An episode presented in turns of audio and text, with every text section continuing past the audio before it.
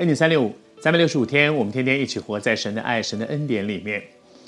雅各的人生充满着神给他极奇妙的恩典。这个人常常走着走着走着，又走到自己的想法里面去。神用一个难处把他又带回来。特别在哦，我们进入到三十五章创世纪三十五章里面，你看到说哇，好特别哦！神对他说了一段很长的话，好像对他的人生是一个总结一样。对他说：“他说雅各，你要记得，你不是雅各，你要叫以色列。”神提醒他说：“我曾经给你改过名字，但是不能只改个名字，要改的是你的生命，要改的是你的生活。你要记得，不要再靠自己抓抓抓，你要在你的人生当中懂得，你真正要抓住的是抓住神，因为他才是真正的祝福，他才是那个万福的源头。”然后神对他说：“我是全能的神。”你不要再看你人生当中所遇到的这些琐碎的小事，你要看到你的生命里有一个大事，那个大事是我对你的命定，说你会生养众多，然后会有一族，会有多国从你而生，而且有君王从你而生。神在带他有一个眼光，好像昨天和你分享说，当眼光不一样，很多时候你看事情的角度就不一样。你有一个不一样的眼光，你看到的就不再一样了。所以。接下来，神对他说：“他说我所赐福给亚伯拉罕、给以撒的，我也一样要给你，要给你的后裔。”在这件事上，我觉得有两个很重要的、很两个很重要的一个教导。第一个部分就是，神拣选的是不止一个人，神拣选的是一个家族，你知道吗？你蒙恩，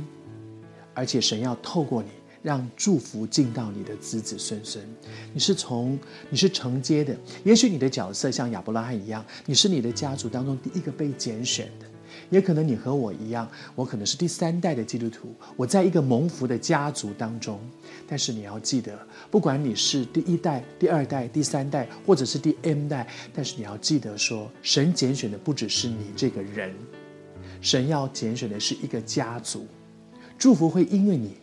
如果你是第一代，祝福要因为你进到你的父母的生命当中；祝福要因为你进到你的兄弟姊妹；祝福要因为你进到你的另外一半，进到你的孩子们的生命里面，而且是一代一代的传承的。我再读给你听，他说：“神对他说，我所赐给亚伯拉罕和以撒的地，这些我要给你们的那个丰富的应许之地，也要赐给你，也就是雅各和你的后裔。”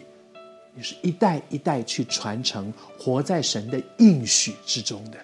求主提醒我们，在上帝的恩典里面，我们这个家族是蒙恩的，是一代一代传承的。即便家族当中现在也许有一些人还不是基督徒，你迫切的为他祷告，总有一天神会做成他的功，而且你会发现神的应许一定会成就。